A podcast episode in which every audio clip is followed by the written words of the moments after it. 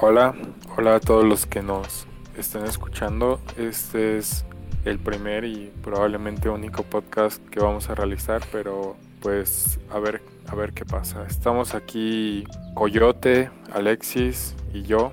eh, y vamos a hablar hoy de la obra de Mayo- Mario Bellatín, eh, Salón de Belleza. Entonces, pues vamos a empezar escuchando quién de ustedes me, me quiere contar cómo, qué les pareció la obra o más o menos qué les hizo, sí, qué les causó. Pues me pareció una obra, la verdad, muy, muy, no sé, como que muy incógnita de cierta forma, como que tenía muchos misterios, a pesar de que te iba explicando muy bien la historia el autor, este, como que nunca te explicaba ciencia cierta todo lo que estaba pasando. Un ejemplo claro era con la enfermedad, aparte de la zona en donde estaba, nunca te decía qué ciudad era, qué lugar era, porque fácilmente podía ser cualquier lugar de, de cualquier país, de cualquier estado o entidad federativa. Entonces yo siento que es algo que me gustó mucho de ese libro, que fácilmente podrías identificarlo y la verdad me pareció algo, algo muy, muy, muy bueno cómo fue manejando cada parte de la historia, cómo iba brincando entre una historia y otra. Pero no sé ustedes cómo vieron, cómo vieron ese punto, cómo vieron algunas de las cosas que comenté. Ah, pues iba a comentar que justamente sentí eso. Creo que en ningún momento se menciona el personaje, el nombre del personaje. Entonces, la historia como que se va construyendo poco a poco. Siento que no es muy lineal y creo que eso le aporta mucho. Pero, pues, hab- habla, Alexis. Quiero, queremos escucharte. Yo creo que, o sea, es una historia en la cual, pues como dice, no se menciona el nombre y bueno, el, el protagonista tiene la enfermedad que tiene y pues ni siquiera se menciona cuál es, aunque claramente se da a entender. Yo creo que esto, pues es como que el autor diciendo, no estoy hablando sobre la enfermedad, más que nada estoy hablando sobre la situación que se puede enfrentar y así. Todo me pareció muy, pues muy fácil de conectar con los personajes, bueno, con el personaje principal y con la situación. La verdad es que me pareció un, un personaje tridimensional. ¿Ustedes qué piensan? Sí, de hecho el personaje por sí, como iba contando todo, se iba construyendo muy bien e iba mencionando muy bien su evolución. O sea, a pesar de retroceder en el tiempo y avanzar varias veces, o sea, como que iba siendo muy móvil, su forma de narrar las cosas, siento que en verdad este, logró construir bien la historia, como que iba en verdad escalándola bien, a pesar de que siempre se movía en el tiempo. A veces decía, no, las monjas ya están muertas, los peces monjas ya están muertas, luego decían, no, es que las, las peces monjas todavía seguían vivas en estos momentos. Iba saltándose, pero tú podías agarrar fácilmente el hilo de la historia. Sí, sí, sí. Eh, a mí igual me, me parece que pues el hecho de que esté narrada en primera persona la historia le da como pues ese sentido de, de cercanía. Y, y siento que es algo que hace falta porque a veces se habla de las personas con VIH como de una manera de cierta forma como despersonalizada como si solo fueran números más no y Es- creo que creo que en ese aspecto el libro sí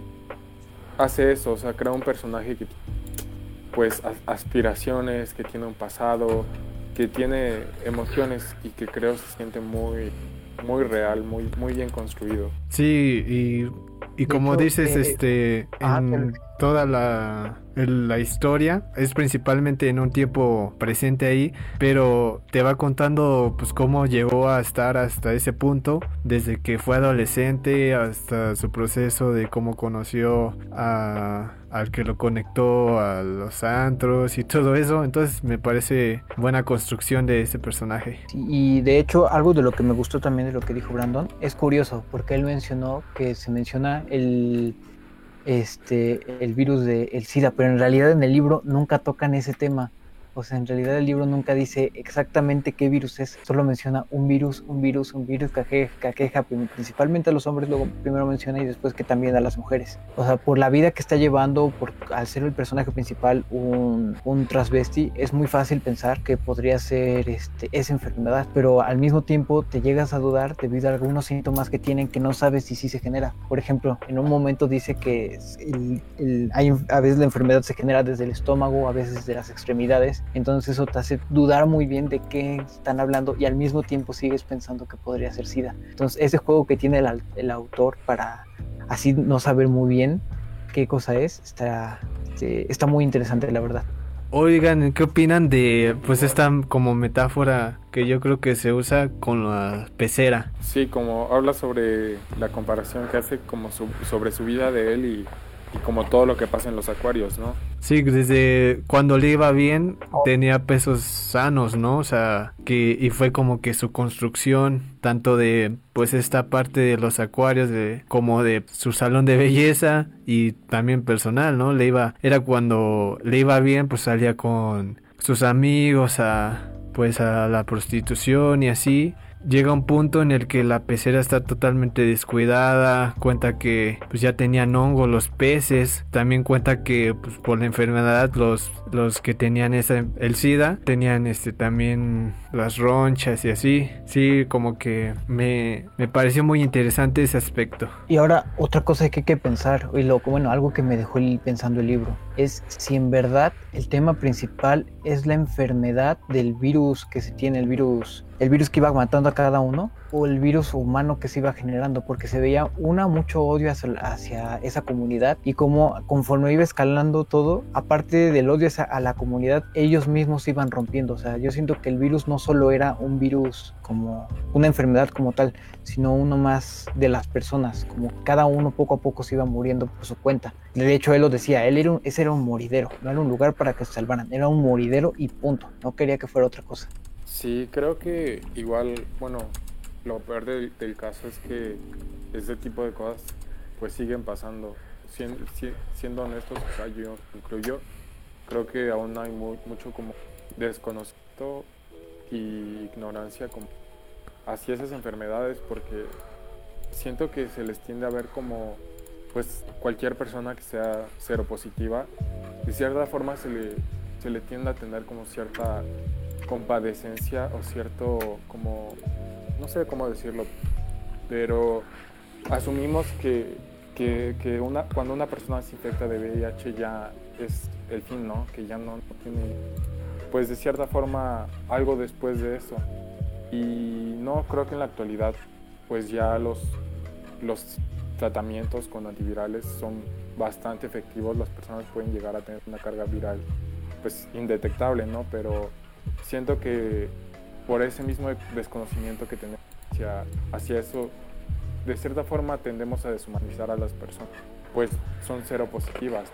Sí, y también como que las empezamos a ver como un número o como algo extraño, como simples estadísticas cuando pues en realidad forman parte de pues nuestra sociedad y pues en lugar de rechazarlas pues deberíamos de ver qué podemos en qué podemos ayudar, o sea, yo creo que refleja con este personaje, pues como hay personas que pasan su proceso de diferente manera, hay quienes quieren estar solos, hay quienes quieren estar con alguien para pasar eso, pues como cualquier persona, ¿no? Que se encuentra en una situación difícil. Sí, y de hecho, bueno, algo que este que me gustaría mencionar es que también ahorita los, las personas que nos estén viendo pueden comentar si han leído libros si o si les interesa el tema, darnos algún alguna una opinión que tengan al respecto, alguna cosa. Por ejemplo, ahorita ya tenemos una gran idea de nuestro amigo Johan para que se haga una película. Yo creo que un tema sobre sobre este libro en una película sería muy muy fuerte, tal vez difícil de adaptar, pero la verdad sí sería muy interesante. Igual en un cortometraje estaría muy bueno verlo.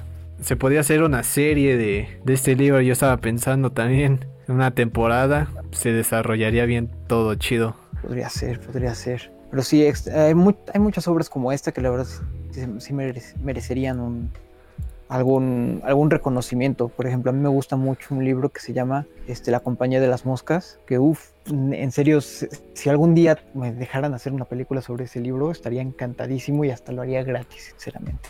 Sí, pues bueno, o sea, creo que ya estamos empezando a concluir con esto de pues, el libro como tal. ¿Cuáles serían sus conclusiones? ¿Lo recomendarían a un amigo? Yo creo que yo en lo personal sí lo recomendaría. Más que nada, creo que lo más destacable del libro fue como la forma en que narra. el, personaje, que podríamos decir de cierta forma es el, el único, porque en realidad nos, nos, cuenta de sus vivencias, nos cuenta de, de, otras personas, pero nunca indagamos más sobre ellos o no sabemos más. Eh, y creo que para hacer una historia contada desde una sola perspectiva, con un solo personaje, pues es bastante completa. La verdad sí, también pienso que es un libro que vale completamente la pena Sí, sí se- es, es muy, muy recomendable, aparte de que es cortito, te lo lees fácil en una hora, para mucho dos y eres de lectura muy lenta. La net, yo lo recomendaría sin duda a todos los que nos estén escuchando. La mayoría ya seguramente lo habrá leído por X o Y, seguramente porque se los dejaron de tarea y también les dejaron de tarea hacer un podcast.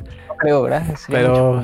Muchas gracias a los que estuvieron aquí en esta primera etapa. Dar saludos a los que están comentando, por ejemplo, Johan, que comenta, de hecho me gusta que el libro abarca distintos temas, el desgaste humano, la nostalgia y la aceptación de, a la muerte, etcétera. Yo siento que sí, este es un libro que abarca mucho eso, y no solo con la- el humano, sino también con lo de los, con lo de los peces, que los peces se terminan volviendo uno con, con el personaje al final. También Sí. nos escribe Yatsil que le mandemos saludos, saludos, Jazz, eh, gran amiga.